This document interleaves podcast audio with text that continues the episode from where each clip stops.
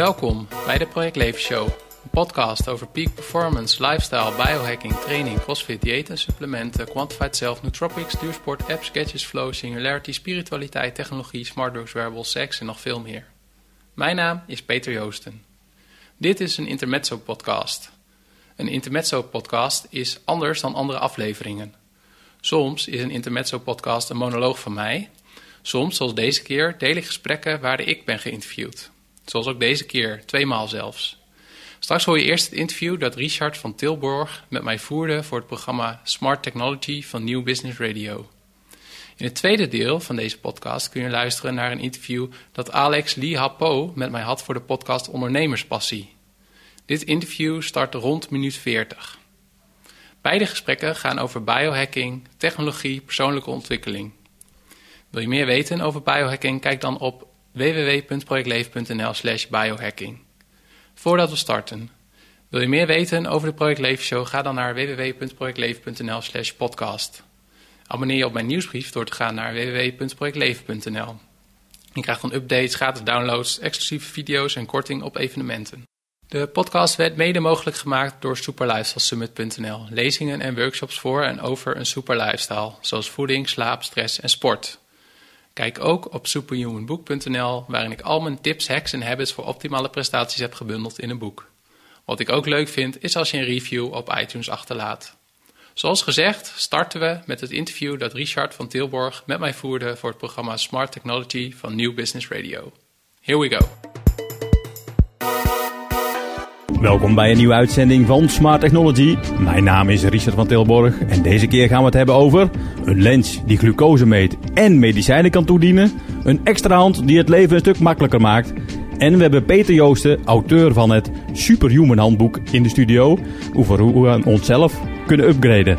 Dit en meer het komende uur in Smart Technology. New Business Radio. Ondernemende mensen, inspirerende gesprekken. Let's Talk Business. Vandaag met Peter Joosten, auteur van het boek Superhuman in de uitzending. Goedemiddag Peter, van harte welkom. Dankjewel. Straks zoomen we samen in hoe we onszelf naar een hoger level kunnen hacken. Dit is New Business Radio. Ondernemende mensen, inspirerende gesprekken. Maar eerst een nieuwtje. Onderzoekers in Korea hebben een lens ontwikkeld die continu het glucoselevel meet en medicijnen kan toedienen. In de lens zitten namelijk vier componenten. Een elektrochemische sensor die continu die waardes meet. Een microcontroller die de berekeningen maakt. En een medicijntoediensysteem waarin 10 kleine hoeveelheden medicijnen zitten. Die ze los kunnen maken, kunnen laten op het moment dat ze dat willen. En daarnaast zit er ook nog een indicatieve spoel in die draadloos energie opvangt. Met dit systeem kan ongeveer een maand lang een diabetes geholpen kunnen worden. Maar uh, Peter, nu zijn er diverse, meerdere initiatieven met slimme lenzen. Heb jij wel eens iets met een slimme lens gedaan als lifehacker? Nee, ik heb zelfs al niks met een slimme lens gedaan. Lijkt me wel echt ontzettend boeiend. Want dingen zoals uh, je ogen en zicht, volgens mij is daar echt nog een wereld op te winnen. Ja, je hebt natuurlijk ook de augmented reality zaken. Dus met een bril ervoor, heb je daar wel eens iets mee gedaan? Ja, ik heb uh, daar wel eens wat mee gedaan met uh, augmented reality of met virtual reality. En ik denk dat je daar met name rondom uh, leren, dat je daar hele leuke dingen mee kan doen. Dus ik heb veel toepassingen gezien, vooral in sport. Dus dat je heel bewust bepaalde situaties kan naspelen bijvoorbeeld. Oh, ik, heb pas van het, van, ik was pas bij de Campus Party in Utrecht, waar ze ook een demo hadden staan, hoe je dus kon laten zien hoe je een tennisbal of een uh, hockeybal moest gooien. Dat werd dan in virtuality, eerst werd dat gemeten en daarna werd dat visueel weergegeven, zodat je daar jezelf op kon verbeteren. Bedoelde je zulke soort dingen? Of? Ja, ja, precies. Inderdaad, de dingen als tennisbal gooien of tennis, zelf tennissen. Of het worden ook wel experimenten meegedaan bij voetbalclubs. Dus dat je heel, het maakt nogal een verschil als jij een bepaalde situatie terugziet op het scherm. Of dat je hem echt in een virtual reality omgeving ziet. Omdat je dan veel meer ja, de werkelijke situatie kan nabootsen. Interessant. Maar we gaan nu met name inzoomen op hoe wij onszelf een stukje beter kunnen maken. Uh, jij bent auteur van het Superhuman Handboek. Uh, je hebt daarnaast ook een blog, uh, project Leven. als eerste vraag, wat is eigenlijk een superhuman? Nou, voor mij is een superhuman die iemand, dat kan of een man of een vrouw zijn, die probeert op allerlei aspecten in zijn leven of haar leven optimaal te functioneren. Dus dat is zowel cognitief, emotioneel, spiritueel, mentaal, sportief, productief. Eigenlijk op alle dingen die voor jou belangrijk zijn. En wat doe jij daar dan in, in jouw boek? Um, nou, ik ben eigenlijk bezig met een uh, reis. Ik ben uh, drie jaar geleden begonnen met mijn blog, projectleven.nl. En wat ik daarop doe is elke maand een ander experiment. Dus ik doe soms dingen wel, bijvoorbeeld uh, 10.000 stappen zetten elke dag, of mediteren, of bepaalde diëten volgen. Soms doe ik dingen niet, zoals geen koffie, geen alcohol, geen social media. En soms zijn er experimenten dat ik dingen probeer te optimaliseren. Dus hoe kan ik slimmer worden? Hoe kan ik een vreemde taal leren in 30 dagen? Hoe kan ik mijn slaap optimaliseren? En eigenlijk alle lessen die ik in al die experimenten heb opgedaan... en natuurlijk alle uh, gesprekken die ik heb gevoerd met experts... bijvoorbeeld ook voor mijn eigen podcast... dat heb ik allemaal gebundeld in dat boek. En dat is, dus als we slimmer willen worden of meer fitter... dan kan ik dat in het boek lezen... en dan krijg je er tips voor hoe dat werkt. Ja, ja, ik geef hele concrete tips van dingen die ik uh, heb gelezen uh, in de theorie of op internet. En die ik dan zelf ook heb uitgeprobeerd. En dat, dat is eigenlijk wel het belangrijkste van mijn boek. Dat ik ook mensen aanraad om zelf te experimenteren met allerlei dingen in hun leven. Ja, en je noemde net, we kunnen slimmer worden. Wat is nou het experiment wat we nu zelf zouden kunnen proberen om slimmer te worden? Um, dat kan eigenlijk op verschillende manieren. Dus ik zal een uh, easy variant en een meer gevorderde variant geven. Uh, met de easy variant heb ik bijvoorbeeld gemerkt dat dingen zoals uh, goed uitgerust zijn, dus gewoon goed slapen. Dus als jij ook, ik ken een heleboel mensen die hun slaap meten, ik doe dat zelf ook. En als je tussen de 18 en 22 procent van je slaap diepe slaap is, dan heb je echt een goede nachtrust gehad. Dus als jij, uh, dus ik heb ook gekeken naar de kwaliteit van mijn slaap en vervolgens hoe ik uh, cognitief uh, functioneer. Hetzelfde met sporten. Dus dingen als hardlopen en krachttraining heeft een positieve invloed op en, slimmer worden. En hoe meet je dat dan, hoe je cognitief functioneert? Daar heb je allerlei testen voor op internet. Dus dat heeft bijvoorbeeld te maken um, dat, met de dual and-back training. Dat zijn eigenlijk een hele intelligente, gevalideerde um, puzzels eigenlijk op internet waarmee je ook je voortgang kan bijhouden. Dus je kan een aantal puzzels doen, een soort van intelligentietest. Die dan meet van, nou, ik zit nu op dit level. En nadat ik goed geslapen heb, zit ik een stukje hoger. Ja, en dat kun je ook. Uh, er zit natuurlijk ook een soort van trainingseffect in. Maar die puzzels zijn wel zo ontwikkeld dat dat zoveel mogelijk wordt uitgefilterd. Dus ze kijken ook naar dingen als reactiesnelheid en dat soort elementen. Ja, wat dat begrijp ik wel. Of ik heb dat zelf ook ervaren bij intelligentietests. Als die getallenreeks of die figuurtjes inderdaad een aantal keer gezien hebt, dan word je er inderdaad een stuk sneller in. Ja. Maar dat, daar hebben ze dus countermeasurements tegen gedaan of tegenmaatregelen gedaan, zodat dat een stuk uh, beter gaat. Ja, zodat, zodat dat, eigenlijk, dat effect er eigenlijk uitgefilterd wordt. En dan terug naar het slapen. Hoeveel levert dat dan op? Hoeveel slimmer werd je dan door het goed slapen? Uh, uit mijn hoofd was dat iets van uh, eh, 10%. Maar naast het slapen heb ik dus ook heel erg gelet op, uh, op bepaalde voeding. En heb ik ook supplementen genomen. Dus een van de dingen waar ik mee ontbijt is bulletproof koffie. Dus dat is koffie met boter en met olie. Dus dat zorgt gelijk dat ik gelijk scherp en gefocust ben. ik slik er ook nog andere supplementen bij. En als ik echt way out ga, dan kun je ook nog zoiets doen als binaural beats. Ik weet niet of je daar wel eens van hebt gehoord. Nou, toevallig, naar aanleiding van de voorbereiding van dit programma, heb ik uh, een app op mijn telefoon geïnstalleerd. Die dan inderdaad op een bepaalde frequentie gaat, gaat zoomen. En dat je daardoor dus of meer gefocust kan worden, of juist meer relaxed kan worden, of een andere fase kan krijgen. Klopt dat? Ja, dat klopt wel. Um, de technologie is eigenlijk best wel simpel. Um, er wordt op je linkeroor wordt de andere frequentie van het geluid uitgezonden dan op je rechteroor.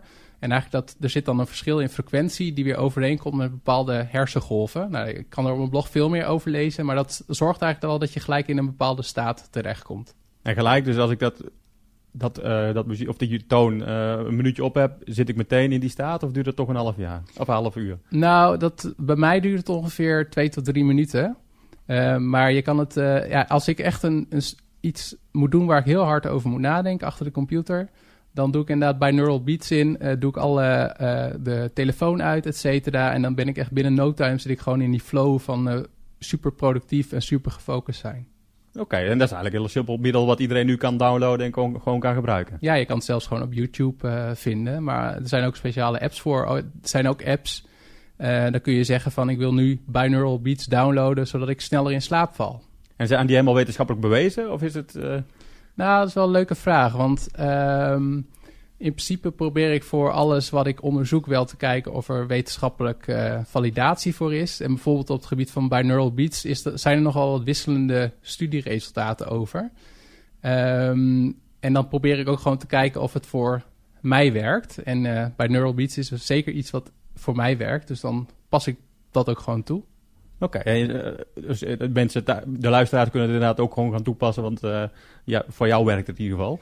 Ja, ja ze kunnen mij een bericht sturen als ze het niet geloven en onzin vinden, maar voor mij werkt het heel goed. Oké, je noemde net flow. Um, ik las ook op jouw blog dat je rondom flow ook heel veel dingen hebt uitgezocht. Hoe kom je nou in een flow en wat is flow eigenlijk als eerste?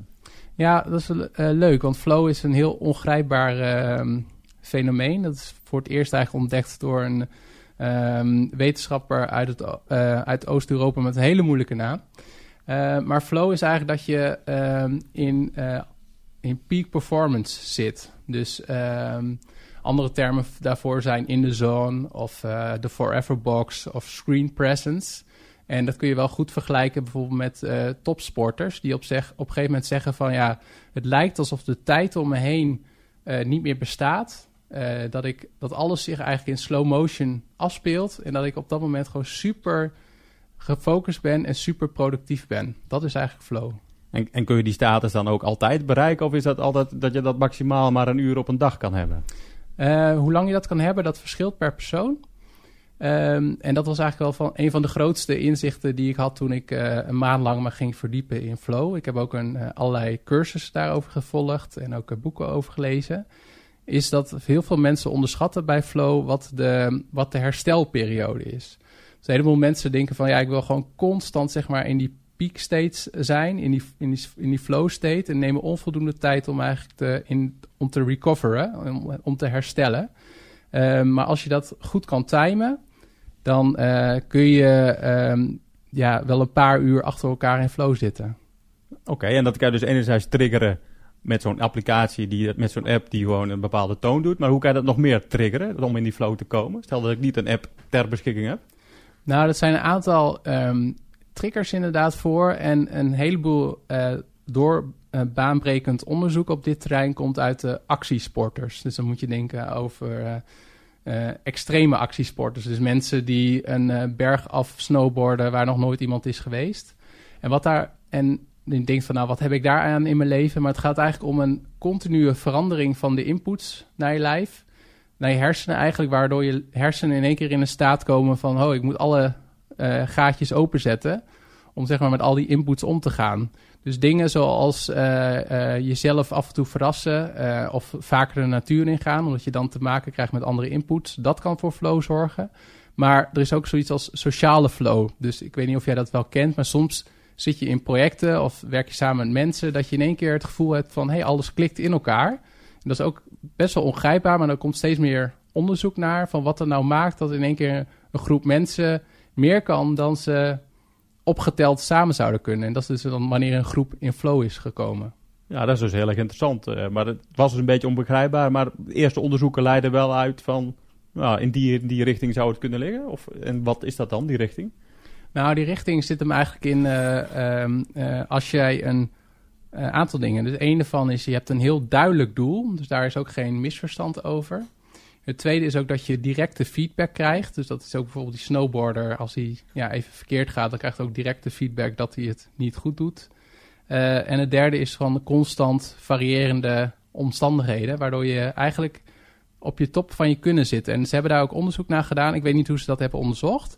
Maar eigenlijk moet je een taak hebben die ook net wat moeilijker is dan je aan kan. En zij hanteren uh, uh, in het boek de 10%-regel. Dus op het moment dat jij iets uitvoert wat uh, eh, 10% moeilijker is dan je kon, dan moet je jezelf echt wat verder uitstrekken, zeg maar, je capaciteiten. En dan word je eerder getriggerd om in flow te komen. U luistert naar Smart Technology op Nieuw Business Radio. Straks meer over hoe een uh, extra robothand jou kan helpen in je leven. Maar nu eerst verder met Peter Joosten, waar we net al uitgebreid hebben gesproken over het slimmer worden. Uh, hoe kom je in flow? En we gaan nog veel meer zaken uh, vermelden hoe we een superhuman kunnen worden. Um, Peter, je hoort ook wel eens de term biohacking. Wat is dat eigenlijk precies? Ja, de term biohacking is nog niet heel vast gedefinieerd. Um, ik zie het als het uh, uh, nauw verwant zeg maar, aan het superhuman idee, namelijk het optimaliseren van je leven. Of dat nou zeg maar, fysiek en, of uh, mentaal of cognitief is. Maar een andere term die vaak wordt gebruikt is het hacken, is zo, waar veel mensen mee associëren, hacken in de computer. En biohacken gaat dan over het ingrijpen, het hacken in het menselijk lichaam. Is dus dan het hacken niet wat, wat, wat verder, wat sterker dan gewoon het superhuman eh, handboekprincipe wat jij vertelde? Ja, wat mij betreft is, uh, is dat het verschil. Dus het uh, Superhuman handboek gaat ook over dingen van wat zijn het effect van koud douchen, van zonlicht, dus van hele natuurlijke dingen. Terwijl wat mij betreft binnen biohacking het ook wat meer richting technologie gaat. Um, dat gaat over mensen, een bekend voorbeeld is van iemand die een sensor aan zijn schedel heeft laten implanteren, waarmee hij kleuren kan zien. Nou, dat is hartstikke mooi, want hij is kleurenblind geboren. Maar wat heel boeiend aan die persoon is, is dat hij nu ook infra infrarood en ultraviolet kan zien. Dus hij heeft eigenlijk een meer zintuigen gekregen. Ja, en dat is dus, uh, dit programma heet Smart Technology. Dus dat is een mooie vorm van technologie, hoe technologie mensen zou kunnen helpen. Soms werkt het misschien ook wel negatief. Um, ik begrijp ook dat je wel eens onderzoek hebt gedaan naar, om hersenen te stimuleren met elektriciteitssignalen. Ja, ja, dat, uh, daar ben ik nog uh, in, de, in de beginfase mee. Maar je kan. Uh, ik heb eigenlijk technologie getest die mijn hersengolven kan meten.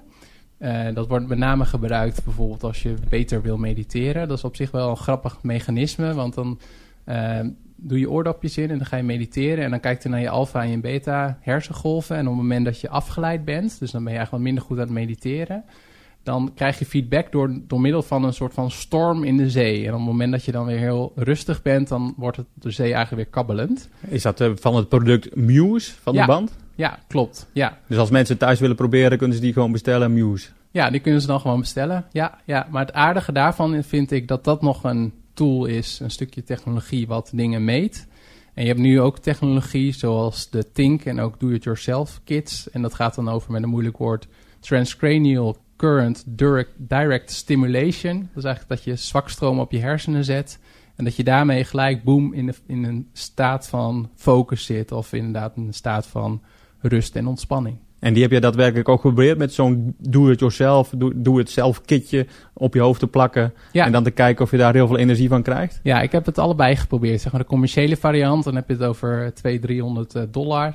En de do-it-yourself kit, uh, als je daarop googelt, dan is het iets van uh, eh, 50 uh, eh, dollar. Dus dat is wel een stuk aangenamer. En ik vond het in het begin wel spannend, maar ik heb het, ik heb het getest. Dus daarmee zeg maar ook weer wat van die intelligentietesten gedaan. En dat scoorde ik ook wel wat hoger op. Maar ik moet eigenlijk nog wat meer zelf experimenteren of ik het continu kan eigenlijk blijven toepassen. Ja, want heel veel mensen zullen er inderdaad bang voor zijn om zo'n stroom op je hoofd te zetten. Maar jij hebt het gewoon gedaan en je intelligentietest die wist dan niet helemaal veel significant verschil. Alleen had je wel het gevoel van meer of kalmte of meer energie. Ja, ja dus ik zag het wel echt, of ik voelde het wel echt terug in mijn gevoel.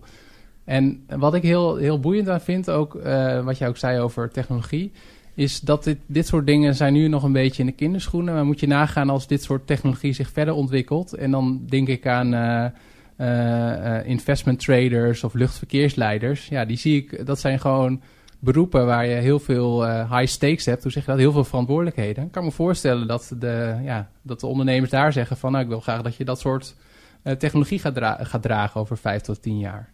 Ja, dat was precies ook mijn vraag. Van hoeveel jaar denk je dat dat inderdaad zou toegepast kunnen worden. En wellicht ook dat we het initieel in het werk zien, maar daarna ook gewoon thuis, bij de consument.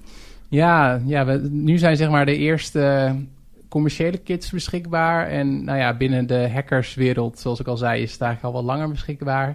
Ik vind het lastig om daar echt een uitspraak over te doen, maar ik zou wel zeggen, ik durf het wel aan dat het binnen vijf jaar echt wel, zeg maar binnen die beroepsgroepen die ik net noemde, dat het daar wel, uh, dat daar ook al echt de eerste projecten en eerste ervaringen mee worden opgedaan. En daar heb ik ook wel eens de vraag bijvoorbeeld van die luchtverkeersleiders. Misschien kan dat, uh, dat is heel veel menselijk gedrag. Er moet heel veel uh, parallel dingen worden geprocessed. Waarom zou een computer dat eigenlijk niet kunnen? Ja, dat is een, uh, een goede vraag. Maar um, het Amerikaanse leger doet bijvoorbeeld ook best wel veel onderzoek met deze technologie. En daarin heb je nog wel elke keer nu in ieder geval nog de afweging van die militair... Of, of een bepaald doelwit, of dat zeg maar vriendelijk of niet vriendelijk is. Of, uh, en daar doen ze van dit soort experimenten waarin uh, de effecten echt super hoog zijn. Dus dat uh, scherpschutters veel nauwkeuriger zijn met deze technologie, want die kunnen op dat moment nog die afweging maken. Oké, dus daar, daar zit die afweging dus op het menselijke vlak. Eh, maar ja, we zien juist ook wel eens dat mensen juist fouten maken. Daar zie je natuurlijk ook wel in het leger van die filmpjes uit een helikopter geschoten. Dat ze zomaar dingen doen terwijl misschien een computer dat had kunnen voorkomen. Dus dat vind ik altijd een, een balans van waar gaat hij nu naartoe? Ja, dat is wel een terecht punt wat je zegt. Dus je ziet nu in de voorbeelden die we net schetste, en waar jij straks ook nog wat gaat vertellen, de symbiose tussen mensen en technologie. Uh, en ik vind het heel interessant, en dat volg ik dan ook op mijn blog, hoe dat op een gegeven moment samen uh, gaat smelten, of dat technologie het overneemt. Een mooi voorbeeld vind ik ook in de gezondheidszorg. Um, ik moest onlangs nog een lezing geven bij een ziekenhuis. Van wat is daar de invloed van uh, computers en kunstmatige intelligentie, ook bijvoorbeeld in het analyseren van radiologische uh, afbeeldingen bijvoorbeeld. Of laatst was in het nieuws dat een, uh, een robot voor het eerst een bepaalde op operatie zelfstandig had uitgevoerd. Nou die kant gaat inderdaad wel op. Ja, en daar ken ik zelf vanuit mijn eigen werkomgeving bij Odine ook een voorbeeld van. Daar heeft een collega destijds onderzoek gedaan naar hoe op basis van een foto waar een kankertumor op staat en dan uittekenen van hey, hoe groot moet er nu uitgesneden worden. Hè? Dat vroeg hij aan tien artsen. En daar zat dus iets van 1 tot 2 centimeter verschil tussen de kleinste en de grootste. En daarin zie je dat je dan wellicht met beeldanalyse, computer vision noemen ze dat, dus dan kan uit, objectief kan gaan bepalen wat er uitgesneden moet worden, in plaats van dat de mens bepaalt van hey, hoe groot moet uitgesneden worden. Of een stuk advies geeft, hè? dat zal de eerste fase zo zijn. Ja. ja, ik denk dat in eerste instantie dat het inderdaad de computer is die advies geeft aan de deskundige die dan een afweging maakt. Uh, maar ik ben heel, en dat vind ik het leuke van het werkveld waar ik in zit en waar jij ook in zit. Van ja, de ontwikkelingen gaan zo ontzettend snel. En ja, ik hou ervan om als menselijk proefkonijn om daar ook zelf uh, aan deel te nemen. Om te kijken hoe dat dan ook op mijn impact heeft. Ja, en dat is heel erg interessant volgens mij om te doen en te ervaren. Nou heb je ook zo'n onderzoek gedaan met 23andMe. En dat gaat over DNA. Wat is dat precies? Ja, 23andMe is eigenlijk een uh, DNA-analyse. Zij doen een uh, analyse van een deel van je genenset. Want ze mogen, uh, dat heeft met, met juridische afspraken, mogen ze niet je hele genoom analyseren. Maar wat je eigenlijk doet is uit mijn hoofd voor 150 dollar... krijg je een pakketje toegestuurd. Dan heb je een soort van buisje en daar spuug je in. en dat stuur je dan naar de Verenigde Staten. En dan gaan dan zes weken overheen. En dan krijg je een mailtje terug van... hey Peter, je uh, analyse is gereed. En wat je dan krijgt is eigenlijk een uh, analyse van een deel van je DNA-set. Uh, en ze laten dan zien van... nou ja, je hebt een bepaalde verhoogd risico op dat soort dingen. Um, of ik, bij mij bijvoorbeeld... ik blijk heel snel cafeïne te verbranden... en ik blijf ook lactose tolerant te zijn... Uh, maar ze geven ook een aantal grappige dingen terug. Bijvoorbeeld, ik ben voor 2,6% zit er Neandertaler DNA in mijn lijf. Oh ja, hoe uitzicht dat? Um, nou, bij mij niet zo erg, want het gemiddelde is 2,7%. Dus ik ben niet zo heel anders dan anderen. En um, ze zijn er ook nog wat onderzoek naar aan het doen wat nou het echte effect is. Maar je schijnt het te kunnen zien in, uh, in wat lichaamsvormen. Dus een, een verhoogd voorhoofd, geloof ik, of uh, andere dingen. Oké, interessant. terugkomend, je kwamen dingen uit, die analyse. Heb je er ook daadwerkelijk iets mee gedaan? Heb je je leven dus aangepast op basis van de 23andMe-analyse? Nou, ik, ja, ik ben uh, af en toe wat dingen aan het experimenteren met, uh, met voeding. Dus ik heb bijvoorbeeld een uh, rauw veganistisch dieet geprobeerd. Ik ga volgende maand ga ik het Western Price dieet volgen. En ik heb het paleo dieet gedaan. Dat zijn nou, allemaal uh, onbekende termen wellicht. Wat ja, is het paleo? Ja, ik, ik, zal een korte toelichting geven. Rauw veganistisch is eigenlijk dat je veganistisch eet. Dus ook geen eieren. Maar dat je ook je uh, voeding niet verwarmt boven een bepaalde temperatuur. Het Western Price dieet gaat meer over uh, hoe aten eigenlijk allerlei inheemse stammen. Dus dan kun je ook denken aan dat ze heel veel dingen fermenteren. Zoals zuurkool en, en ook zuurdezenbrood. En de paleo-dieet is um, de laatste tijd best wel veel in opkomst. En het gaat eigenlijk over dat we eten zoals onze voorouders eten. Dus heel veel vlees, vis, groente, fruit. En niet geen bewerkte koolhydraten zoals uh, brood en pasta.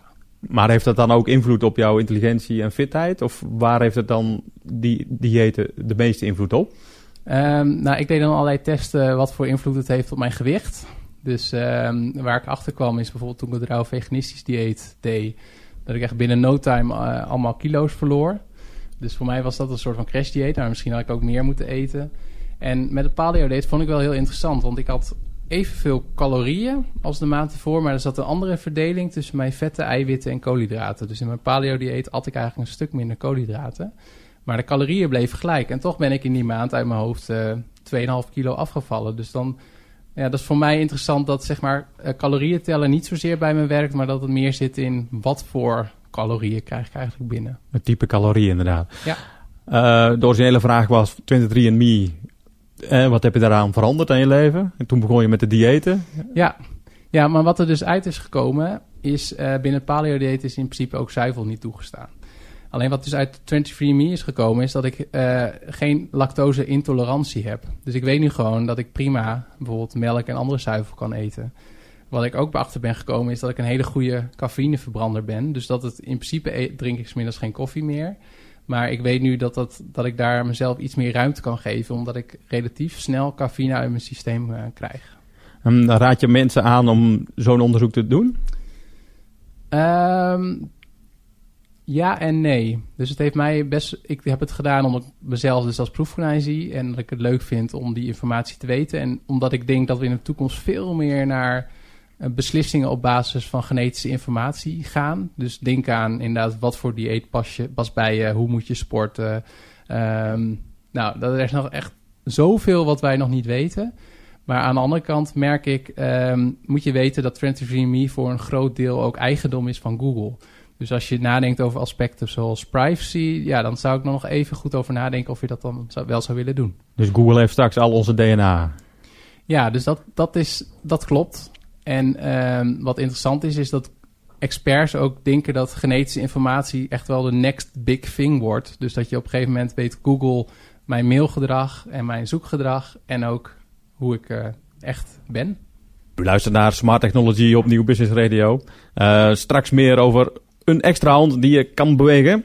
Um, maar we zitten nog steeds met Peter Joost in de studio. We hebben het net over gehad over slimmer worden door in de flow te komen en met technologie en met gewoon standaard muziek. We hebben het over DNA gehad, dat je gewoon je eigen pakketje DNA kan laten analyseren. Uh, en we gaan nu verder naar het volgende onderwerp. Ik wou eerst een vraag stellen, wat is transhumanisme eigenlijk?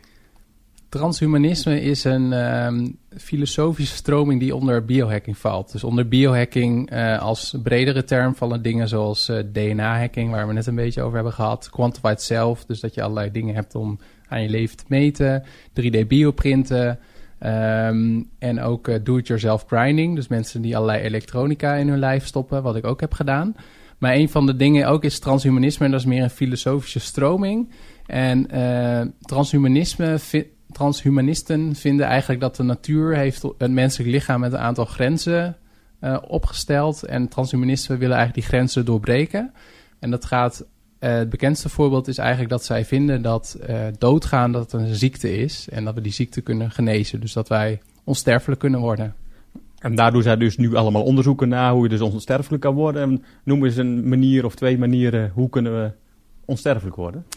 Um, nou, het, het aardige is, waarom ik ook gefascineerd ben door transhumanisme, is dat, uh, dat, het, dat het niet alleen gaat om een aantal mensen die dat leuk vinden, maar dat ook bedrijven als Google daarmee bezig is. Met het bedrijf uh, Calico, of Alphabet heet het tegenwoordig, met het bedrijf uh, Calico.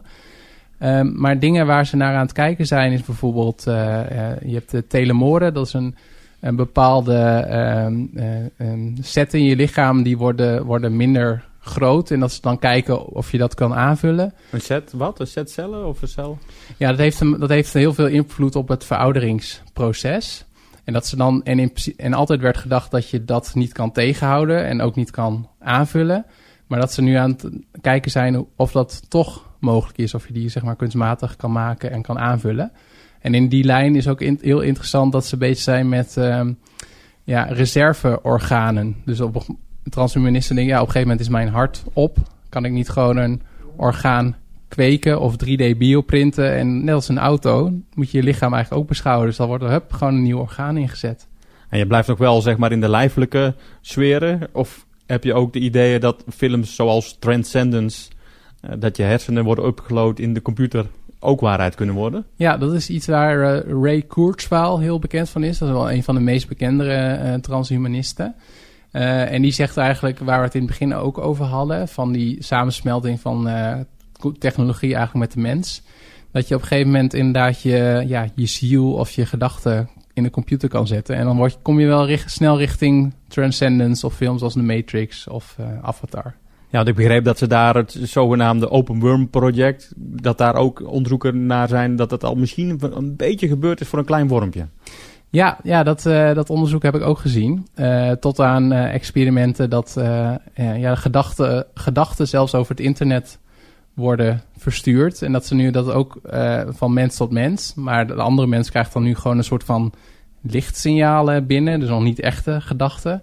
Maar dat ze dat op een klein niveau met wormpjes inderdaad ook al mee bezig zijn. Eigenlijk met, met het uploaden van die gedachten of elektrische activiteit in hersenen. Wat precies is, weet ik niet. Inderdaad naar de computers. Dat is heel erg uh, boeiende ontwikkeling. Ja, ik had begrepen dat ze het ook in een soort van Lego-autootje hadden gezet. En dat dat Lego-autootje op dezelfde manier ging acteren uh, als hij tegen de muur aanreed, als een wormpje dat tegen de muur aan uh, ja, gleed. Of hoe, hoe, zeg je dat? Ja, ik weet, weet niet hoe wormen... ja, ja, klopt ja. Dus dat inderdaad een computer met die gedachte eigenlijk gewoon exact hetzelfde gedrag vertoont. Dat is echt uh, fascinerend, ja. Oké, okay. nu hebben we de afgelopen periode heel veel experimenten gedaan, elke maand lang, of 30 dagen lang. Wat was nou het grootste, impactvolste experiment wat jij gedaan hebt? Um, ik denk dat dat er twee zijn. Want ik probeer inderdaad uit die experimenten projecten ook wat te leren, zodat ik dat in de rest van mijn leven kan toepassen. En een van de dingen is uh, uh, koud douchen. Dat heb ik toen in, uh, in december gedaan. Want het moet natuurlijk wel een soort van uitdaging zijn. dus elke dag koud douchen, is niet meer warm douchen. En dat was eigenlijk nog voordat de Wim Hof methode en zo bekend werd. En ik merkte gewoon ja, voordat ik eronder ging staan, vond ik het echt vreselijk. Maar na afloop ben je echt zo, zoveel scherper en fitter. En het tweede is eigenlijk uh, mediteren. Dus elke, ik heb, ben een experiment gaan doen, elke dag mediteren. En dat voelde gewoon zo goed dat ik dat gewoon heb doorgezet. Okay, dus koud douchen, veel meer energie. Mediteren levert ook veel meer energie. Ja, het is meer uh, helderheid of zo met mediteren. Dus niet per se energie, maar ja, je bouwt echt een soort van pauze in in je dag. En dan maakt eigenlijk dat ik waar dat herstel, waar we het in het begin over hadden, dat is echt voor mij een soort van herstelmoment in de dag, dat ik daarna weer vol gas kan geven. Oké, we zitten hier bij Nieuw Business Radio. Dat gaat dus over business. Waar zie jij de grootste business opportunity in een van deze technologieën of deze oplossingen? Nou, waar ik het meeste van verwacht, dat gaat eigenlijk over uh, uh, waar we over hebben gehad van die biohacking. Dus eigenlijk de samensmelting van technologie met een menselijk lichaam. En dan met name rondom die zintuigen. Dus of dat nou in ogen zit of met, uh, met, uh, met de tast, waar we zo net al over hadden. En een andere interessante ontwikkeling waar we het ook over hebben gehad, vind ik die informatie die er beschikbaar is over onze genen en wat we daarmee kunnen doen. Maar als ik dus een bedrijf, bedrijf zou willen beginnen, of als jij zelf een bedrijf zou willen beginnen, waar zou je dan, als je nou, eh, twee ton investering zou hebben, waar zou je dan als eerste op inzetten? Um, als ik dat nu zou moeten doen, dan zou ik uh, echt meeliften op de, alle inzichten die nu komen rondom genetica. Dus um, ik weet niet of je van CRISPR-9 hebt gehoord. Ik, ik heb toevallig gehoord dat CRISPR ook in Californië uh, net een nieuw onderzoek naar voren is gekomen waarmee ze met CRISPR ook DNA kunnen aanpassen. Ja, ja dat is een technologie dat je inderdaad, uh, ja, een soort van schaartje dat je inderdaad DNA kan aanpassen. Dus ja, je moet het wel in, in die hoek zitten, zeg maar, van medische technologie. Maar dat is waar nu in ieder geval ook rondom, zeg maar, de, de pers en de blogs die ik volg wel de meeste aandacht voor is. Maar wat zou ik dan nu kunnen aanpassen? Zou ik dan in één keer uh, veel sterker kunnen worden? Of uh, als ik dat CRISPR gebruik? Ja, dan uh, dat kan, je, kan je dan denk ik nog niet in de reguliere dingen doen. Dus het wordt nu heel veel gebruikt rondom ja, geneeskunde en medische aandoeningen. Dus dat je door middel van genetica bepaalde uh, ziektebeelden kan voorkomen. Maar zeg maar de stap van geneeskunde naar echt het letterlijk superhuman worden, dat, uh, ik ben benieuwd wanneer dat gaat komen. Maar je hebt ook nog de sportwereld natuurlijk. Ja. Als ja. Dat is dus waarschijnlijk lastig te detecteren, dat CRISPR. Ja, op het moment dat we, dus ik weet niet of, of we daar nu de effecten van kunnen zien uh, tijdens de Olympische Spelen in Rio de Janeiro. Maar het is wel iets wat, uh, ja, als, als dat wordt toegepast in de toekomst, dat dat heel moeilijk te detecteren is. U luistert naar Smart Technology op Nieuw Business Radio. In de studio Peter Joosten, schrijver van het Superhuman Handboek, waarmee we straks verder praten over zijn fantastische projecten om als mens beter te worden. Dit is Nieuw Business Radio. Ondernemende mensen, inspirerende gesprekken. Maar eerst het laatste nieuwtje van MIT. Daar hebben onderzoekers een robothand ontwikkeld die je als extra hand kan gebruiken naast je normale hand. De extra robothand kun je als een, als een armband om je pols aantrekken en dan separaat van jouw eigen hand commando sturen om hem acties te laten uitvoeren. Hij kan dan bijvoorbeeld gebruikt worden om als zesde vinger of als extra duim of met één hand een boek te lezen en een bladzijde op te slaan. maar kan separaat ook iets vasthouden terwijl je hand voor andere zaken gebruikt. Nou, Peter, aan jou natuurlijk meteen de vraag. Een robothand, dat is niet jezelf helemaal verbeteren, maar toch een stukje technologie eraan plakken. Zou jij zo'n hand willen? Ik zou in ieder geval wel een keer willen testen. Ik zou niet weten of ik het voor me heel mijn leven zou willen dragen, maar ik zie zeker ook wel de toepassingen daarvoor. En welke toepassingen zie je nu voor je? Nou, ik kan me wel voorstellen, bepaalde monteurs. ehm, tenminste, ik merk zelf al als, wel eens als ik aan het klussen ben, dat ik denk van nou, het zou handig zijn om nu een derde hand erbij te hebben. Dus ik kan me voorstellen dat het ook in eh, technische beroepen heel handig kan zijn. Ja, ik denk dat een mooie, een mooie toevoeging. Maar ja, dan de vraag is bij hoeveel handen stop je dan? Ja, je wil voorkomen dat je op een gegeven moment een soort van octopus wordt met eh, heel veel handen. Inderdaad. Nou, aan de andere kant kan het ook weer zijn dat we een heel stuk minder eh, van zo'n soort handwerk hoeven te doen natuurlijk. Dus dan hebben we dat ook weer wat minder nodig. ja, ja Maar- precies. Maar het concept is wel, eh, wel, wel interessant. Ehm, je hebt dus een aantal, aantal proeven gedaan. Je hebt ook een van de proeven die heet eiwitbulken gedaan. Wat houdt dat eigenlijk in? Houdt het in dat je gewoon heel veel gaat eten en dan opkroppen en dat op een gegeven moment in één keer al die energie gebruiken? Nou, een van de ehm, experimenten die ik wel graag doe is dingen met sport. Dus ik vind het leuk, eh, ik doe dan hardlopen, wielrennen en crossfit. Dat is een soort van mix tussen eh, ehm, gym en eh, dingen met gewicht te doen. En ehm, nou, ik ben best wel een, meer een duursporter qua lichaamsbouw. En ik was die maand benieuwd of ik, als ik heel veel eiwitten zou eten... dus net als eh, bodybuilders doen, dus eh proteïne shakes, eh, eieren, gerookte kip en zo... of ik dan ook een stuk sterker en breder zou worden. En? Met je Nou, breder? Eigenlijk is dat experiment een beetje mislukt. Dus ik kwam wel wat spiermassa aan. Er staan ook foto's van op mijn blog. Maar eigenlijk was dat project iets te kort om in een maand te doen. Dus daar had je wel twee of drie of misschien wel een half jaar voor nodig. Ja, je ziet ook wel dat echt mensen die daarmee bezig zijn binnen de bodybuilding... dat die daar inderdaad ook een langere tijdsperiode voor pakken. Oké, nog, eh, nog een laatste experiment. Social media, iedereen gebruikt het. Jij hebt het een maand niet gebruikt. Ja, dat was. eh, eh, ik had echt wel ontwenningsverschijnselen. Zeker in het begin. Dus de eerste dagen, dat merk ik ook met dingen zoals geen koffie drinken. Ik merkte gewoon van ja, dan zit je heel erg van ja, je hebt echt een neiging om naar je computer te gaan of naar je telefoon te gaan. Maar ik had echt een aantal van die apps en dingen gedownload dat die dingen gewoon, die sites echt geblokt werden, de social media. Ja, en na verloop van tijd werd het wel gewoon lekker en kwam er ook wel een soort van rust over me heen. Maar ik vond het wel heel fijn toen op eh, de eerste van de maand, toen ik voor mezelf weer mocht beginnen met social media. En was die rust daarna dan ook weg? Of had je je rust op een andere manier gevonden? Nou, eigenlijk is eh, waarom ik die experimenten doe, is niet alleen om ervan te leren, maar ook omdat ik het goed vind om mezelf af en toe een beetje uit te dagen. Dus ik merk dat ik af en toe op de automatische piloot leef. Ik denk dat wel veel meer mensen dat hebben. En ik vind het leuk om mezelf een beetje uit te dagen, om uit de comfortzone te gaan. En ja, dingen zoals vasten, dat wordt ook heel veel toegepast in allerlei religies. En ik denk dat dat ook een nut heeft. Dus ik, als ik een maand geen koffie of alcohol doe, of eh, inderdaad geen social media, dan leer je het daarna ook een beetje waarderen. En anders ben je altijd heel erg, ja, maakt het gewoon onderdeel uit van je leven en denk je er verder niet zo bij na. Dus je bent social media nog leuker gaan vinden na die 30 dagen. Ehm, ik ben het wat selectiever gaan gebruiken. Dus ik heb echt wel een aantal apps. Dus ik merkte dat ik eh, niet helemaal eh, uit mijn leven wil bannen. Maar ook niet zo obsessief wilde mee bezig zijn als ik daarvoor was. Dus ik heb een eh, app gedownload. Als ik naar Facebook of Twitter ga, dan kan dat alleen in bepaalde tijdsblokken van de dag. Oké, dus alles, je doet heel veel dus met apps eigenlijk.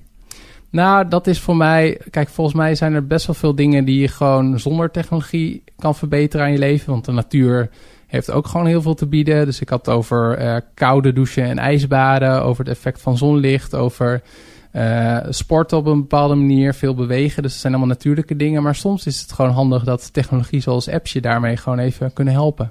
Ja, ook het voordeel natuurlijk van apps is dat die ook kunnen gaan stimuleren om je dat sporten te doen. Dus ook Ja. dat wat eigenlijk losstaat van een standaard app. Dus die audio, dat is leuk. hè, dat je die, die toon kan horen met die, met die, met die eh, brainwaves. Eh, dan heb je die app daadwerkelijk nodig. Maar om sporten leuker te maken, kan je gamification toepassen. En krijg je daar op die andere vlakken dus ook heel veel waarde. Ja, dus ik, ik doe zelf eh, af en toe aan racefietsen. En dan vind ik Strava heel leuk, omdat je dan ook jezelf kan vergelijken op bepaalde stukken met anderen, met je vrienden of met inderdaad professionele wielrenners. En rijd je sneller als professionele wielrenners? Eh, nee, ik kom niet in de buurt. Dat is jammer. Hey, tot slot nog even de laatste vraag. Eh, wat zou een luisteraar nu moeten doen om als eerste stap een superhuman te worden? Ehm, ik zou beginnen om te kijken naar een experiment wat voor jou past. Dus ik zou niet proberen alle aspecten in je leven in één keer te verbeteren. Dus anders eten, beter slapen, slimmer worden, beter sporten, et cetera.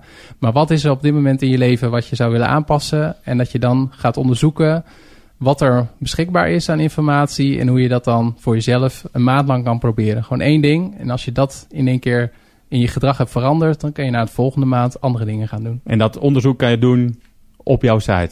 Ja, ik heb op mijn blog projectleven.nl heb ik al een heleboel eh, experimenten en projecten gedaan. Dus luisteraars kunnen daar naar kijken en iets uitpikken wat zij interessant vinden. Kijken hoe ik het heb aangepakt, wat ik ervan heb geleerd en dan ook zelf toepassen. Dankjewel voor de komst in de studio. Tot zover Smart Technologies. Tot volgende week. Dit was het eerste gedeelte van de podcast. Je gaat nu luisteren naar het interview dat Alex Lihapo met mij had voor de podcast Ondernemerspassie. Vandaag praat ik met Peter Joosten. Hij heeft een blog Project Leven waarbij hij praat over Quantified Self.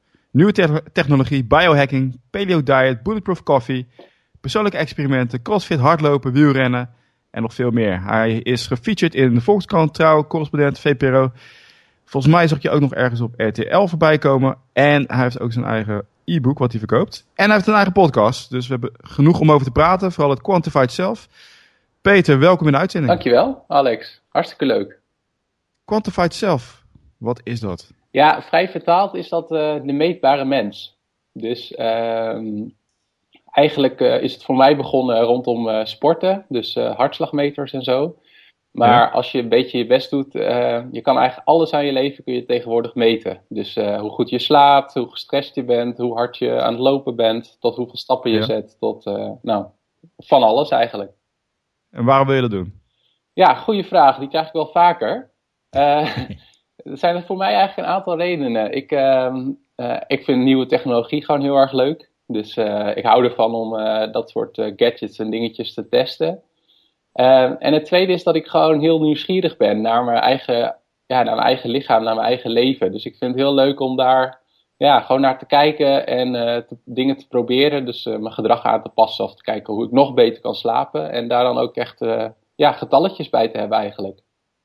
En waarom de getalletjes? Nou, dat geeft me... Me meestal hoor je van, ja, ik voel me beter, weet je wel, dat, dat soort termen. Ja, ja. Nou, we kunnen tegenwoordig, kunnen we, um, kijk, gevoel is ook belangrijk, hè, maar we kunnen, um, je kan je gevoel eigenlijk steeds beter kalibreren, noem ik het maar. Dus um, ja, van die termen van, ja, ik voel dat ik beter heb geslapen, uh, dat is natuurlijk heel erg mooi. Alleen het is nog beter als je dat zeg maar een beetje kan relateren ook aan, uh, ja, aan echte getallen die bijvoorbeeld meten hoe goed je hebt geslapen. Dus dan kun je, ja, ontwikkel je eigenlijk ook je gevoel en intuïtie daarbij. Oké, okay. en het einddoel is om uh, superhuman te zijn. Ja, dat is mijn einddoel. Dus hoe kan ik op al die verschillende aspecten die je in het leven hebt, dus van, uh, van sport tot slaap tot stress tot, uh, nou, tot alles, hoe kun je op al die aspecten gewoon super worden? Oké, okay. je hebt ook dat, uh, dat boek geschreven, het Superhuman uh, Handboek. Ja. Wanneer ik dat uit heb, wat ben, ben ik dan superhuman geworden?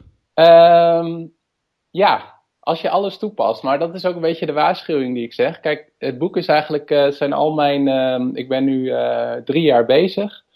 Um, eigenlijk door elke maand een ander experiment te doen of een ander project te doen. Dus soms doe ik dingen niet, um, zoals geen alcohol of koffie of een maand lang geen orgasme hebben. En soms doe ik dingen wel. Zo. Waarom doe je dat? nou, dat, dat laatste, daar doel je op, uh, denk ik. Hè? Ja, ja, ja, ja. Nou ja, kijk. Um, ik vind het ook heel interessant voor mijn projecten om, uh, uh, om, om eigenlijk overal te kijken. Dus ik kijk ook graag naar esoterische bronnen of gewoon naar het buitenland. En zeg maar in, de, in het Verre Oosten en binnen de Tao en ook de Tantra wordt heel veel... Um, aandacht gegeven eigenlijk aan uh, seksuele energie. Um, en hoe je door middel van je daarvan te onthouden, hoe je die seksuele energie op andere manieren kan inzetten. Dus dat je veel creatiever of productiever wordt. En uh, nou ja, ik dacht van als dat zo is, dan wil ik dat wel eens proberen. En de uitkomst was? Nou, um, ik voelde me wel beter. Uh, Serieus? Ja, dus ik had wel het idee dat ik, dat ik, ja, dat ik ook echt wel productiever en creatiever was. Al is dat nog natuurlijk nog lastig om te meten. En ik vond het ook veel beter vol te houden dan ik had verwacht. Hmm, Oké. Ja. Het, het, ehm, in het boek Think and Grow Rich van Napoleon Hill mhm. is pas uitgebracht weer in Nederlandse vertaling door Michael Pelagic. Komt dat ook voor? Ja. Om die energie te gebruiken. Dat, was, dat boek is ergens begin 1900 geschreven. Maar je wordt er dus daadwerkelijk creatiever van. Nou ja, het is, het is maar wat je ervoor op wil geven. Ja, het is, het is altijd een trade-off. Ja, klopt. Maar voor de mensen die daarbij afhaken en die helemaal niet mee bezig zijn, heb je een, uh, een quick tip voor mensen. Joh, dit moet je doen, dit gaat veel verschil maken in je leven. Um, ja, voor mij zijn dat eigenlijk twee dingen. Um, dat is namelijk uh, koud douchen. Um, dat het, ja, daar had ik een project van gedaan, dat had ik in de winter gedaan, ondertussen alweer twee jaar geleden. En ja, de uitspraak is van als je ochtends wakker wordt en je neemt een koude douche, dan is dat zeg maar gewoon koffie voor je lichaam. En voor mij is dat zo. Dus ook als ik heel slecht heb geslapen, dan neem ik gewoon een uh, ijskoude douche. En eigenlijk nog beter is een uh, ijsbad, maar dat is niet altijd even praktisch. En ja, koude, daar komen we gewoon steeds meer achter. Dat is gewoon zoveel gezondheidseffecten voor je lijf. Dus voor je immuunsysteem, als je um, ja, eigenlijk je, je eh, bloedvaten. Het is een soort van gymnastiek van de bloedvaten. Dus dat is één. Koude. Dus wees niet bang voor kou. We zijn veel te comfortabel eigenlijk tegenwoordig met onze ja, uh, verwarming in de, in de huizen en in de auto's bijvoorbeeld. En het tweede is, uh, ik heb een experiment gedaan met elke dag mediteren. Want ik, ik wist eigenlijk wel dat dat goed voor me was, maar het was altijd van ja, het, ik heb er helemaal geen zin in. Ik deed het dan een paar dagen wel en dan weer niet en zo. Nou ja, het voordeel van de projecten die ik doe, dus dat ik dacht van nou, ik ga dat gewoon een maand doen. Uh, en eigenlijk ben ik na die maand, was, is het gewoon zo'n onderdeel van mijn systeem geworden, dat ik het niet meer ben gaan stoppen. En dat heeft ook gewoon zulke effecten op mijn leven, dat ik denk van ja, koud douchen en mediteren, dat zijn echt uh, twee keer quick tips die ik wil weggeven. En dat is gelijk ook een, eh, een biohack. Zeg tegen jezelf niet van, oké, ik ga een nieuwe eigenschap voor de rest van mijn leven doen. Maar maak er een experiment van. Hè? Van ik doe het maar een maand. Ja. Psychologisch veel relaxer. En na die maand beslis je of je verder gaat, ja of nee. Ja, ja precies. En, je, en ik zou ook willen adviseren van ja, houd ook bij één ding. Of desnoods twee dingen per maand. Want sommige mensen denken van ja, ik ga nu in één keer uh, vijf dingen aanpassen in mijn gedrag. Maar ja, dat, dat helpt gewoon niet. Dus maak het gewoon, maak het gewoon klein en behapbaar. En dan uh, kun je vanaf daarop steeds meer stapelen. Van oké, ik pak nu meditatie aan, ik ga dan koud douchen. En dan, ja, dan kun je gewoon je constant ontwikkelen om uh, superhuman te worden. En zijn er ook dingen die je hebt waar je een experiment mee hebt gehad die gewoon leuk zijn? Zonder te afzien gedeelte. die gewoon leuk zijn. Uh... Ja, nou ja, dit kan je ook leuk vinden. Maar ik bedoel, iets gewoon, oh, dat is wel relaxed. Makkelijk vol te houden. Of is het allemaal nou, uh, ja, lastig? Nee, nee, zeker niet. Ik, uh, twee experimenten waar ik aan moest denken is... Um, is een maand waarin ik heb heel specifiek heb gekeken naar flow, flow state. Dus hoe kan ik bij mezelf triggeren dat ik vaker en langer in de flow state uh, ben? Dus dat is meer een, uh, ja, een onderzoeksproject geweest. Dus um, dat heeft te maken met allemaal tools en tips die je zeg maar heel praktisch kan doen tot aan uh, ja, de omgevingen opzoeken waarin je veel meer wordt geprikkeld om in die flow state te komen. Ja. En het tweede project is dat ik um, eigenlijk een maand lang niks heb gemeten aan mijn lijf en aan mijn leven. En uh, dat ik gewoon veel meer probeerde, zeg maar, in uh, sync te komen met mijn intuïtie en mijn gevoel. En dat was ook wel een heel, uh, ja, heel lekker experiment of zo. En ja, dus ik ben voor mezelf ook een beetje aan het zoeken van, oké, alles meten is heel tof. Maar ja, wat ik meet, heeft dat ook echt um, effect en draagt dat bij aan mijn leven? Of, of is het gewoon, ja, gewoon vanwege het meten? Dus ehm, ja, dus flow en het op gevoel leven, dat vond ik echt hele leuke experimenten en projecten. Dan ben ik heel benieuwd naar dat op het gevoel leven. Ja, dat, uh, uh, voor mij was het eigenlijk zeg maar even dingen niet doen. Dus ik, hè, ik heb een, een, slaapsensor en een stappenteller en uh, ik weet elke ochtend uh, mijn stressniveau door middel van hartritme variabiliteit metingen. En met dat op gevoel leven heb ik eigenlijk gezegd, nou ik doe dat gewoon allemaal niet meer. Uh, ik laat het gewoon allemaal even los. Wat ik wel uh, ben blijven doen, want je wilt toch op een of andere manier wil je bijhouden van wat je ervaringen, gevoelens en emoties erbij zijn. Dus ik ben wel blijven mediteren gedurende uh, die maand. Ja. En ik ging heel, heel veel schrijven in mijn dagboek, dus ochtends en s avonds. En ik probeerde, ja, het klinkt misschien een beetje zweverig, ik probeerde het echt een beetje de tijd ervoor te nemen om even te reflecteren. Dus oké, hoe voel ik me nu en wat heb ik vandaag beleefd? En, ehm, ja, en dat, dat, is, dat is meer kwalitatief dan kwantitatief. Maar het gaf me wel veel meer, gaf me heel, heel veel rust en heel veel inzichten die maand. Oké, en zou je dat dan aanbevelen aan mensen? Laat het even los. Zijn er wel meer die uh, van alles willen meten? Ja, ja ik zou dat wel. Uh, ja, ik denk dat het überhaupt goed is. Dus um, zeg maar je even onthouden van dingen. Dus dat kan zijn uh, als je heel erg. En dat heeft voor, voor mij te maken met, um, met zorgen dat je niet op de automatische piloot leeft. Of dat je op cruise control leeft. Dus dat je. Ik had het op een gegeven moment bijvoorbeeld met koffie dat ik gewoon eigenlijk gedachteloos uh, elke ochtend uh, drie koppen koffie drink, noem maar wat. Toen heb ik het een maand niet gedaan. En hetzelfde geldt een beetje voor, nou, voor het project dat ik even een maand lang niets ging meten en monitoren, uh, et cetera. En ja. Ehm, juist door je even daarvan te onthouden, ga je het weer meer waarderen en ga je zeg maar ook nadenken van ja, waarom doe ik het eigenlijk? En, en wat is het effect ervan? Dus um, ja, ik zou het zeker iedereen aanraden om wat, ja, wat dan ook uh, ja, ja, je ziet als onderdeel van je leven wat een soort van geautomatiseerd is. Wat natuurlijk ook heel handig is voor sommige dingen. Maar om daar gewoon even af en toe even mee te stoppen. Gewoon om even na te denken van oké, okay, waarom doe ik het eigenlijk? En uh, als je het dan weer doet, dan kun je het ook veel meer waarderen weer. Ja, en uh, ik hoor uit bronnen dat iets van 95% onbewust gaat. Dus de meeste dingen die wij doen, ja. zijn op de autopilot. Ja, ja. En dat is best wel eng als je daarover nadenkt hoor. Het, het, is handig, maar heel veel dingen doe je dus ook compleet ja, op de automatische piloot. En misschien ook wel eens tegen je wil. Dat je denkt, waarom doe ik die dingen eigenlijk? Ja. Hoe kom ik daar vanaf? Ja. ja. gedragsverandering. Ja, dat is echt super boeiend. Van de, inderdaad wat jij zegt, van, uh, van een heleboel dingen is dat gewoon super handig. Want het kost je gewoon veel minder ja, mentale energie om bepaalde dingen te doen of keuzes te maken. alleen denk ik dat, ja, dat, tenminste als ik voor mezelf spreek, dat ik dat soms te veel had. Dat ik gewoon inderdaad dingen doe waarvan ik denk van ja, waarom doe ik het eigenlijk? En om door daar af en toe mee te stoppen met bepaalde onderdelen, ja, dan word je daar veel meer bewust van. En kun je, daar, en, en kun je nadenken van, wil ik dat in de toekomst ook zo blijven doen? En dit heeft effect op alles, hè? Dus ook uh, het werk wat je doet, de mensen met wie je omgaat, al een heel groot gedeelte gaat gewoon ook onbewust. Ja. je denkt, waarom, waarom ga ik bijvoorbeeld met deze mensen om? Dat is omdat ik ze vroeger heb leren kennen. Mm -hmm. Maar even die reflectie erin. En ook je, je werk bijvoorbeeld. En je hebt ook het uh, Super Lifestyle Summit. Ja wat jij organiseert. Ja. Is dat uh, ieder jaar? Ja, dat is ieder jaar. De laatste uh, bijeenkomst was in, uh, in april. Dat was echt een groot succes. Er waren iets van, we hadden een uitverkochte zaal. Er waren 80 mensen.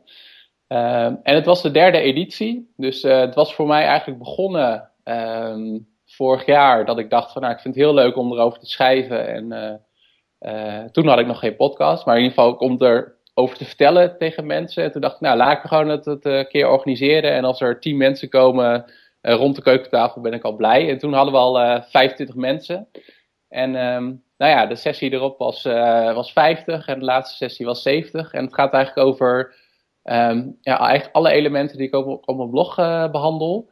Dus het gaat echt zo breed als je het wil hebben. Dus over sport, over stress, over voeding. En de laatste keer um, was ook wel heel bijzonder, want ging het ook over de spiritualiteit. Dus uh, psychedelische middelen, hoe je dat kan helpen zeg maar, met uh, persoonlijke ontwikkeling. En uh, ja, ik krijg er gewoon heel veel energie van, van dat soort, uh, van de Super Lifestyle Summit en ook van de biohacking meetups die ik organiseer.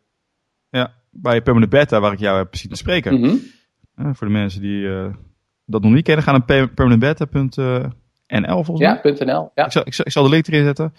Um, ja, dat, dat spirituele wat erin zit, hè? dat lijkt me dan weer niet passen bij het Quantified zelf. Nee, en dat is um, voor mij ook een um, soort van ommekeer of paradigma shift of uh, hoe je het ook wil noemen.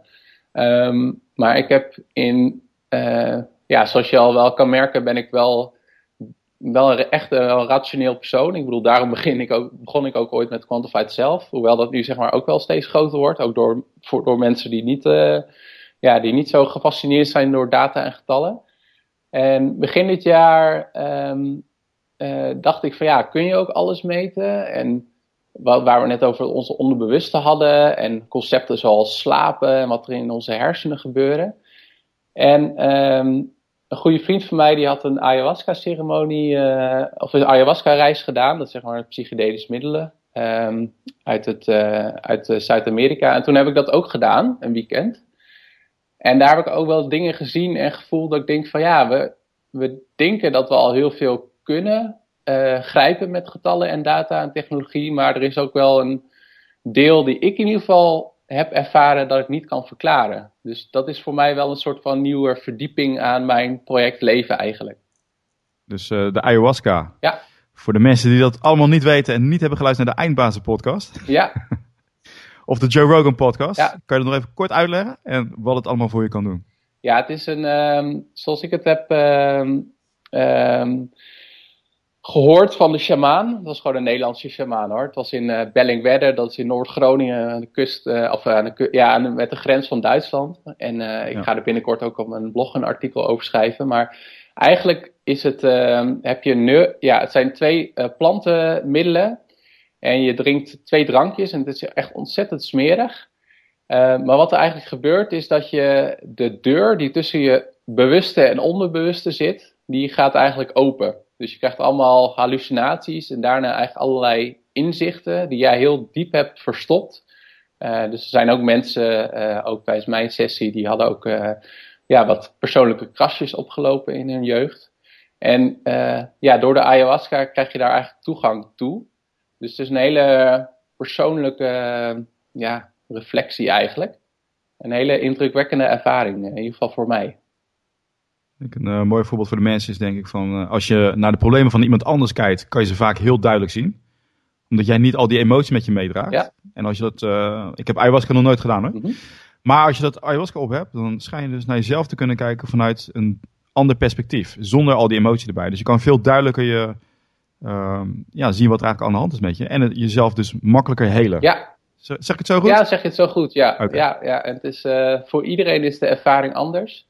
En uh, nou ja, we kunnen er nog wel een aparte podcast over houden. Maar het heeft me in ieder geval wel uh, ja. echt uh, enorm aan het denken gezet. En uh, volgens mij is dat ook wel de volgende stap. Dus ik weet niet of we dat ooit allemaal kunnen kwantificeren. Wat er allemaal omgaat op het moment dat je dat soort spirituele ervaring hebt. En ik weet niet of we dat moeten willen.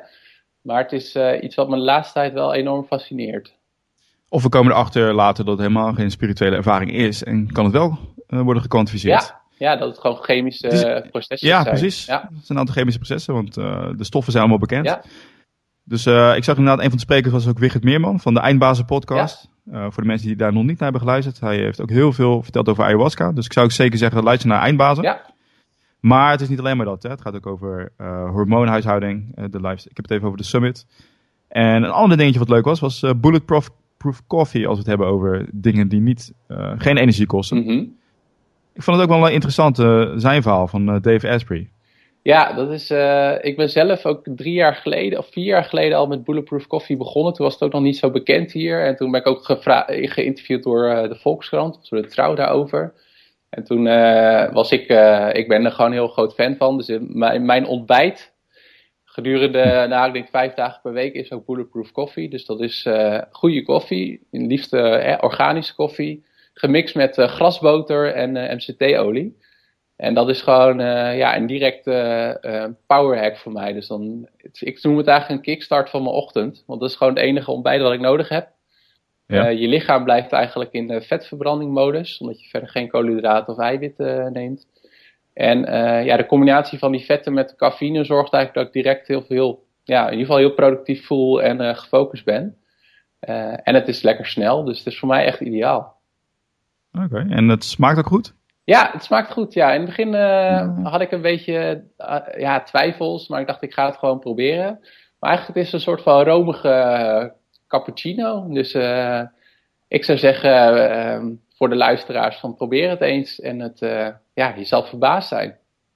Oké, okay, dus eigenlijk is het zo dat je langzamerhand iedere keer weer een kleine upgrade doet aan jezelf. Exact. Je gaat beter slapen, je gaat beter mediteren, je gaat beter eten. Ja. Je gaat beter sporten. Ja. Mag ik jou vergelijken met de Nederlandse of uh, met Tim Ferriss? Nou ja, dat, uh, dat mag je zeker. Ja, ik ben gefascineerd door wat hij doet en, uh, en hoe hij het aanpakt. En ja, aan de ene kant zeg maar heel methodologisch, aan de andere kant inderdaad ook heel erg openstaan voor ja, dingen zoals spiritualiteit en psychedelica. Dus ik vergelijk mezelf graag met de Nederlandse Tim Ferriss. Dankjewel. nou, alsjeblieft. Nee, ik vond het echt leuk. Ik, ben, een tijdje geleden, ik kwam jou tegen via een podcast. Mm -hmm. Die uh, toen was gestart. Ik dacht, even kijken, wie is die jongen? En toen zag ik ook nog een keer bij Permanent Beta, maar ik vind het su- echt super interessant. Ook, eh, nou, ik vind, dit vind ik ook nog wel een leuke. Het s ochtends meten van je hartritme. Ja, Het schijnt ook weer zo'n hack te zijn die heel veel uitmaakt in je leven. Ja, ja dat is eigenlijk eh hartritme variabiliteit. Eh, en daar, dat vind ik echt een van de. Nou, ik had net de andere, twee andere hacks weggegeven. Maar als je mij vraagt van, nou, wat is nou de belangrijkste eh, meting of indicator of biomarker of hoe je het ook wilt noemen.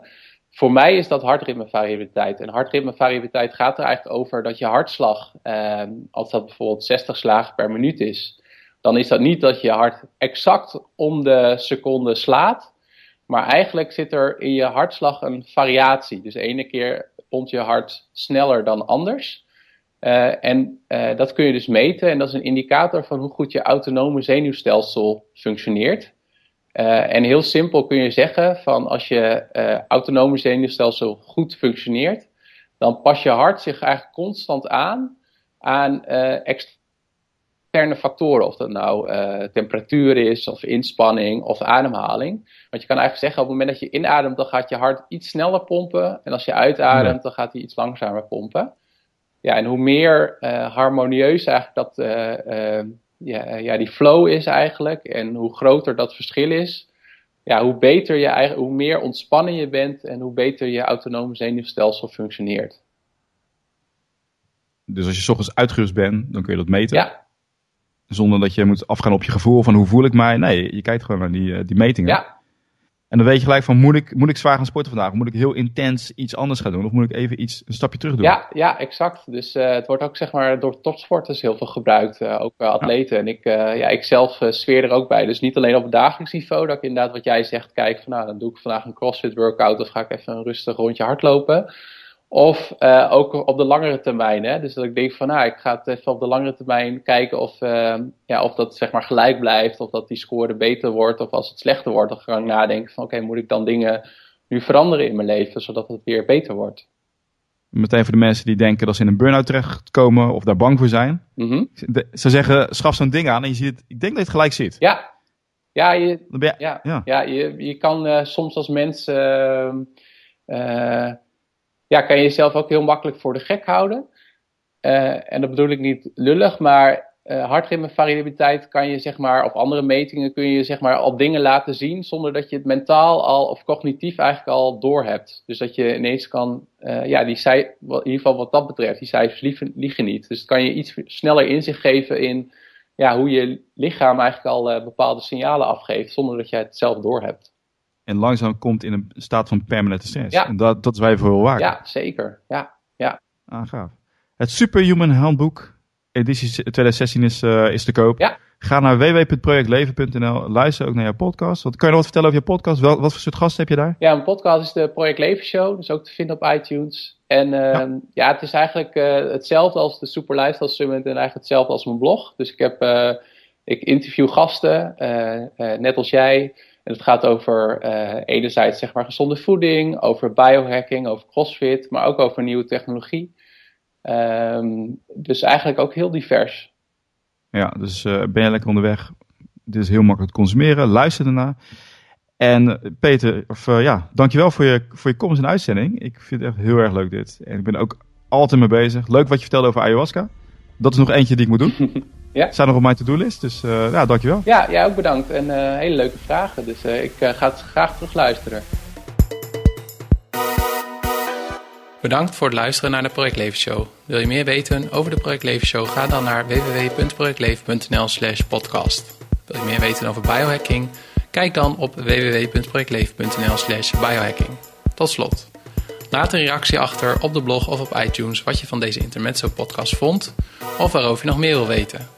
Wat je ook kan doen is mij een e-mail sturen op peter.projectleven.nl Wil je niets missen van de Project Leven Show? Ga dan naar facebook.com slash projectleven of abonneer je op deze podcast via iTunes, Stitcher of Overcast.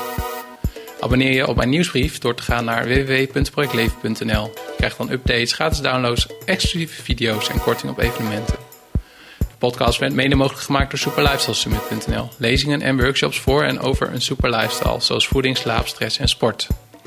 Kijk ook op superhumanboek.nl waarin ik al mijn tips, hacks en habits voor optimale prestaties heb gebundeld in een boek.